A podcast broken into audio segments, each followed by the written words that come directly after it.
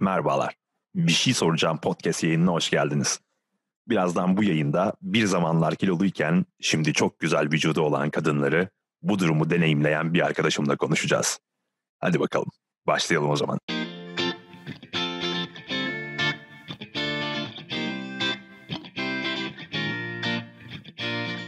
Merhabalar.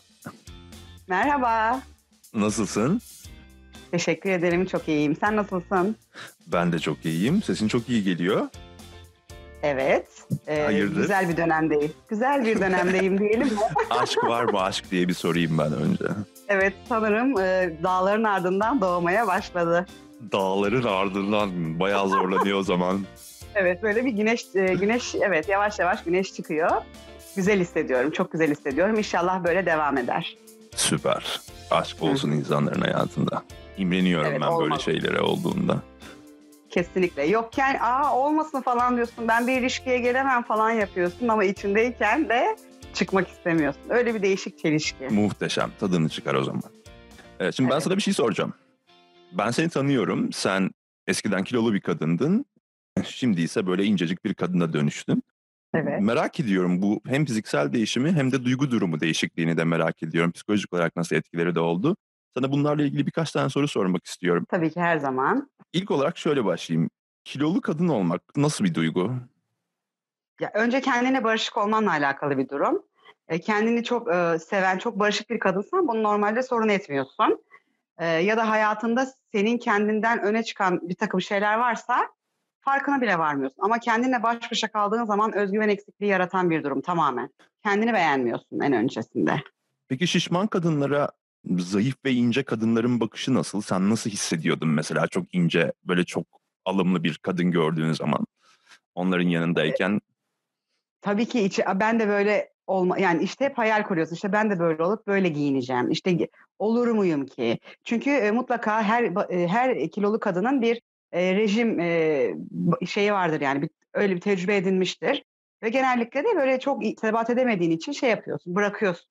İşte bir iki kilo veriyorsun, daha fazla direnemiyorsun. Normal hayatına geri dönüyorsun. Çünkü genellikle bence kadınların normal standartta gidip de birden kilo aldığı dönemler kendilerini mutlu hissettiği dönemler ve yemek yemenin de kadınlarda hissettirdiği mutluluk var.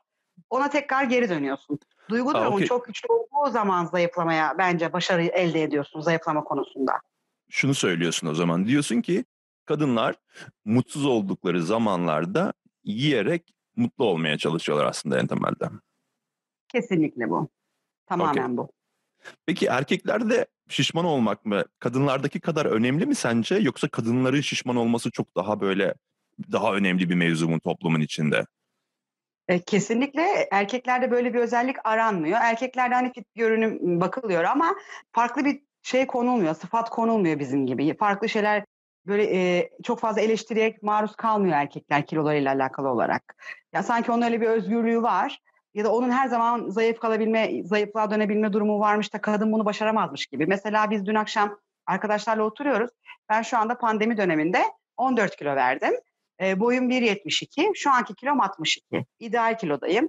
Arkadaş dedi ki erkek arkadaş vardı karşımda. Ama 62 bir kadın için fazla bir kilo. Yani kadın dediğin şeyin 50'li kilolarda olması gerekiyormuş gibi bir e, fikir var insanlarda. Peki bunu Fizik diyen yani- erkek kaç kiloydu?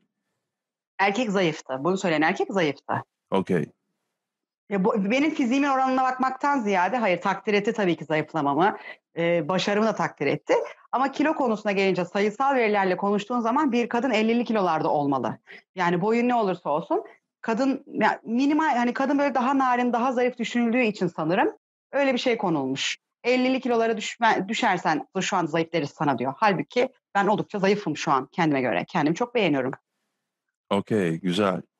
Peki e, kaç kilodan 62'ye düştün? Ben kışın 80'i bulmuştum. Böyle bir bir bıraktığım dönem oldu benim. Yaşadığım çok büyük olumsuzluklar sonrasında. Psikiyatrist arkadaşım var onunla görüştüğümde. Lütfen dedi artık yemeği bırak çünkü sadece mutlu olmak için yiyorsun. Yani sadece mutsuzluğunu unutmak için, geriye atmak için yapıyorsun bunu dedi. Ben inatla hayır onun için değil.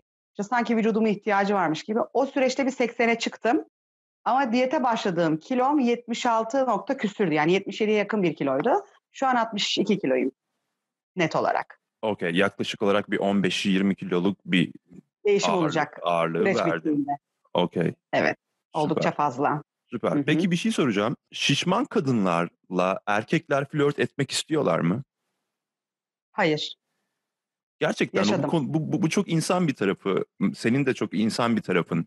Biliyorum hani bunu Evet. anlatması zor biraz. Ama bizimle paylaşsana böyle hani nasıl oluyor? Böyle bir Evet. erkek Tabii bir erkekle flört etmek ya da bir erkek tarafından hoşlanılmak çok güzel bir duygu olmalı. Kesinlikle. Çünkü beğenilme güzel bir şey yani hani. E, Peki o gerçekleşmiyor mu gerçekten şişmanken? Bence belki bu hani evrene verdiğin şeyle alakalı derler ya hep sana dönüyor derler. Hani kendini beğenmediğin süre içinde varsa bile böyle hani sen, e, kiloluyken bile beğeniliyorsa onu fark etmiyorsun. Çünkü kendini beğenmediğin için beğenileceğini de düşünmüyorsun. Hani bazen kilo yakışır. Mesela benim suratım böyle kiloluyken falan daha sempatik hale geliyor. Yani öyle olduğunu hissediyorum. Söylenenler de buydu hep. Belki o süreçte de beğenenler vardı. Çünkü bazı insanlar için dış görünüş değil hal ve tavır çok daha önemli. Kilo dediği şey alınır verilir. Ama mesela ben iki buçuk yıldır yalnızım. Şu süreçte yani son iki aydır yaşadığım yaklaşımların hiçbirini daha önceki süreçteki aynı insanlar hayatımdayken yaşamadım. O aynı erkekler bana beğenilerini dile getirmiyorlardı. Halbuki ben aynı kişiyim, aynı tavırdayım. Ama o insanların şu anki yaklaşımı bariz şekilde tam tersi. Dişi olarak görüyorlar şu anda beni. Eskiden farklı bir yere koymuşlar bence. Kiloluyken, hiç böyle bir şey hissetmezken. Şu anda direkt beğeniyle geliyorlar sana. Beğenilerini dile getiriyorlar. Hani bu flört etmek için, hayatlarını almak için ya da değil fark etmez. Dile getirme şekilleri ben zayıfladığım zaman onlar tarafından fark edildim kadın olarak.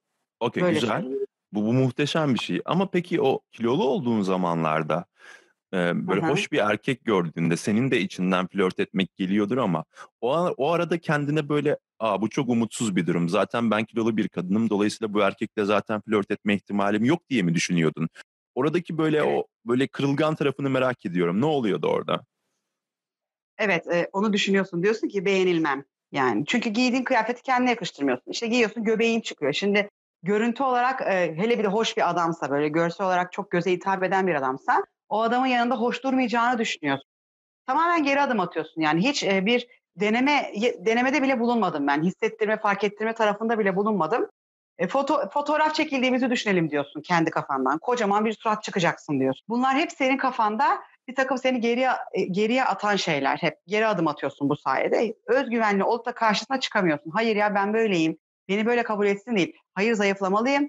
Hayır özel. Ya bu hep kadınlarda vardır. Yani bir adama kendini fark ettirmek için saçını fönletir, ojesini sürer. Bizim beğenilme tarafımız çok fazla baskın. Yani biz beğenilmek adına yaşıyoruz erkekler tarafından bu konuda. E, kilo da bunlar için de en önemli faktör yani. Okey. Feministler kızacak muhtemelen bu söylediğine. Biz erkekler tarafından beğenilmek adına yaşıyoruz filan falan laflarına. Evet Muhtemelen ama olabilir. Ama işin özü böyle değil mi sence? Yani bir kadın kadın için kendin için tabii ki de yapıyorsun. Ben onu geçiyorum. Tabii ki kendin için zayıflıyorsun. Sağlıklı olmak için, iyi hissetmek için yapıyorsun bunu ama beğenilme yani beğenilme dürtüsü herkes de vardır. Ben inanmıyorum bunu hissetmeyen, yaşamayan bir kadın olduğuna. Evet muhtemelen. Hepimiz beğenilmek Hı hı. istiyoruz tabii ki. Kesinlikle. Peki evet. em, kilo verdikten sonra böyle en yoğun kiloyu verdikten sonra böyle diyelim ki bir 10 kilo 15 kilo ne Evet. değişti? Nasıl hissetmeye başladın? Çok iyi. İna- gerçekten inanılmaz iyi. Çok daha rahat orta yani bilmiyorum hani belki kelimelere dökebileceği bir durum değildir bu. Verdiğim elektrik çok fazla değiştiğine inanıyorum ben girdiğim ortamlarda da. Bu özgüvenim işte kendime çektiğim güzellikler takır takır takır gidiyor. Bir kere mutlu uyanıyorum. Kendimle barışık bir şekilde uyanıyorum. Kendimi seyrediyorum. Yani hani bunlar belki birazcık e, değişik gelebilir insanlara ama e, çok kilolu bir süreç geçirip ve mutsuzlukla bağdaştırdığım bir kiloluk dönemini geçirdiğinde aynaya bakıyorum şu an iyileştin diyorum. Her anlamda iyileştin diyorum. Artık kendine dönebildin, kendini farkına vardın diyorum. E, bu da tabii ki bulunduğum ortama da yansıyor, aileme de yansıyor. Her şekilde bütün ilişkilerime yansıyor. Ve inanılmaz pozitif hissediyorum gerçekten. Bendeki en Okey. büyük etkisi bu oldu. Peki kiloluyken Instagram'da ne sıklıkta fotoğraf ya da story paylaşıyordun? Şu an zayıfken ne sıklıkta story ve fotoğraf paylaşıyorsun? Ee, şöyle söyleyeyim beğenilerimin sayısı arttı diyebilirim. Okey, Yani okey. somut, somut ölçü bu. Beğenim Okey, arttı. çok- Story ben çok sosyal medya kullanırım. Evet. Çok çok istatistiki olarak soralım mesela. Kiloluyken bir fotoğraf paylaştığında kaç beğeni alıyordu? Şu anda kaç beğeni alıyor? 150-160 civarı alırken şu anda 300'ü buluyorum. Yani 270'i net geçiyorum. Bayağı double double oldu yani. Hani bildiğin ikiye katladı beğeniler. Evet onu geçtim story koyuyorum. Koyduktan sonraki e, alevler, ateşler, Alevler, ateşler. Evet, bombalar, e, patlayan okay, patlama yani. Ben bu kafayı bilmiyorum tabii. Ben Instagram kullanmadığım için hiçbir Hı-hı. fotoğrafımı ya da hiçbir story'mi paylaşmıyorum. Secret evet. böyle sır olarak yaşamayı daha çok seviyorum. Kendi arkadaşlar arasında yaşamak daha keyifli geliyor ama kadınların Hı-hı. bu Instagram kafasında biraz anlayabiliyorum yani. Hani o kadar çok konuşuyoruz evet. ki bu mevzuyu. Peki evet. kilo verdikten sonra evet. kilo verdikten sonra gardırobunu yenilemek zorunda kaldın mı? Ben şöyle bir yenilik yaptım. Kendime bu sene hedef koymuştum. Ee, bir beş yıl öncesinde giydiğim kıyafetlerimi hurca kaldırmıştım ben. Çünkü çok beğenerek aldığım e, kıyafetlerdi. Hep de üzüntü duyuyordum onları giyemediğim için. Önce bir hurcumu açtım. Tek tek çıkardım ve hepsi içine hepsinin içine girebildiğimi gördüm. Yeni bir şey almama gerek yok. Zaten yenilendim dedim yani. İhtiyaç tabii ki de duyuyorum. Bazı şeyleri gözümün görmesini hiç istemiyorum eski kıyafetlerime dair. Yani 5-6 ay önceki kıyafetlerimin bazılarını tamamen göz önünden kaldırdım.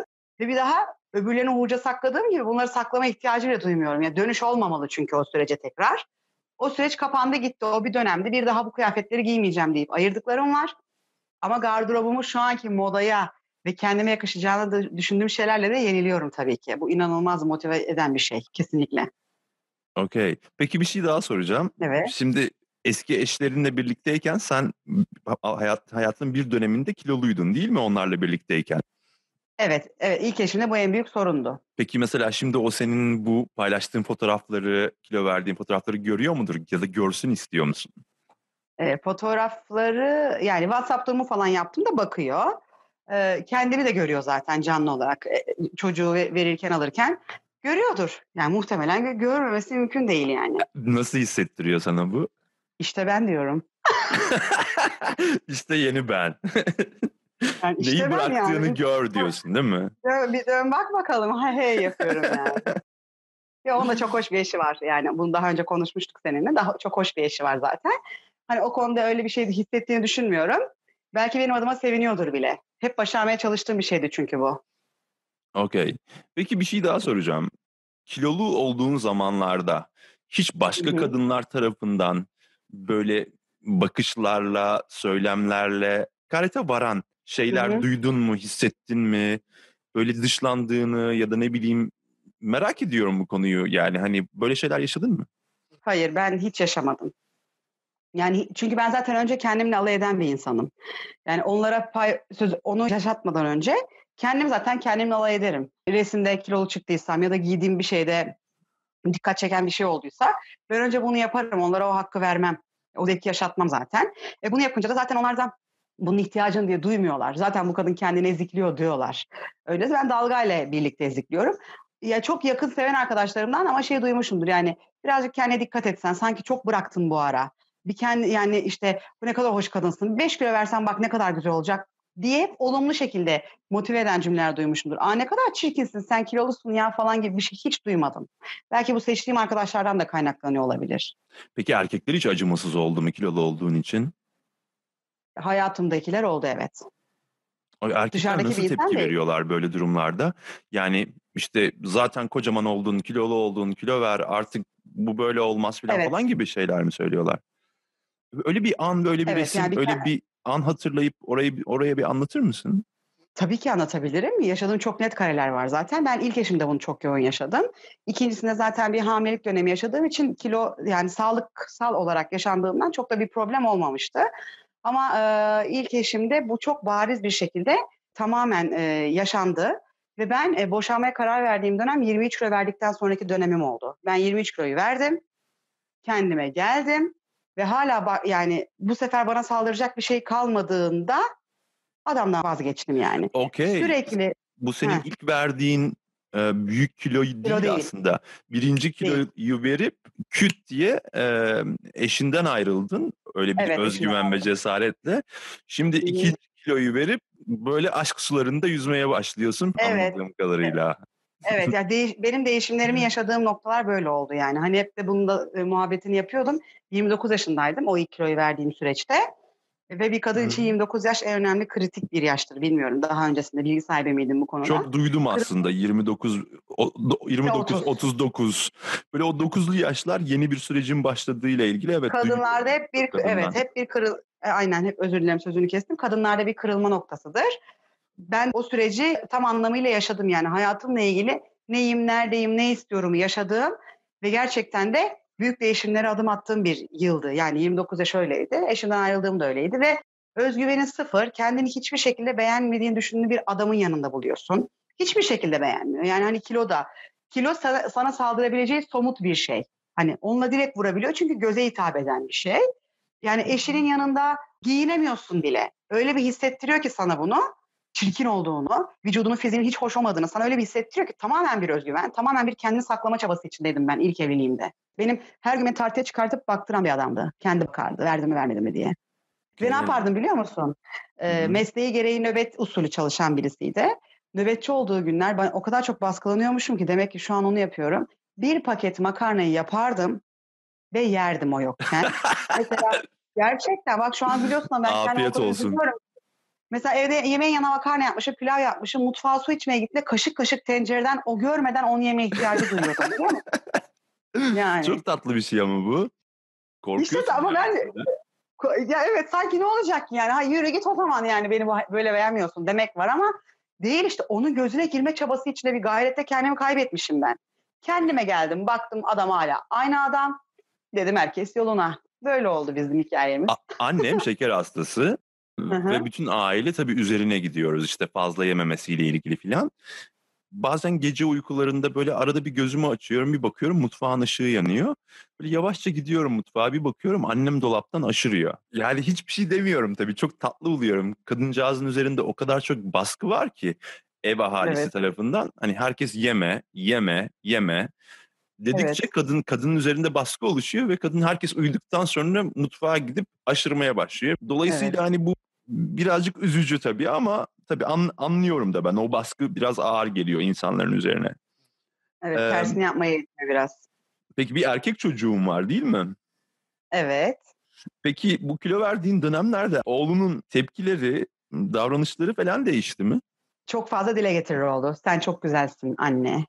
İşte spor yapmam falan ona kendini çok iyi hissettirdi. Belki benim olumlu hissetmem ona yansıdı. O da olabilir. Hani ben e, iyi hissettikçe o da ona mutlaka ona da yansıyan bir tavrı var. Sonucu olmuştur. Ama böyle sen zaten çok güzelsin ki. İşte mesela bir arkadaşım yazıyor. Anne bu seni çok beğendiği için mi sana yazıyor? Sürekli bunlar başladı. Böyle bir beni daha bir farklı, farklı görmeye başladı. Kıskanmaya da başladığı bir süreç oldu. Giydiğim kıyafete falan ha anne sen bu mini eteği mi giyeceksin? gibi şeyler başladı. Ha, yaşıyla mı alakalı, zayıflamamla mı bilmiyorum ama bunu hissetti şeyle de kıyas yapmaya başladı birazcık.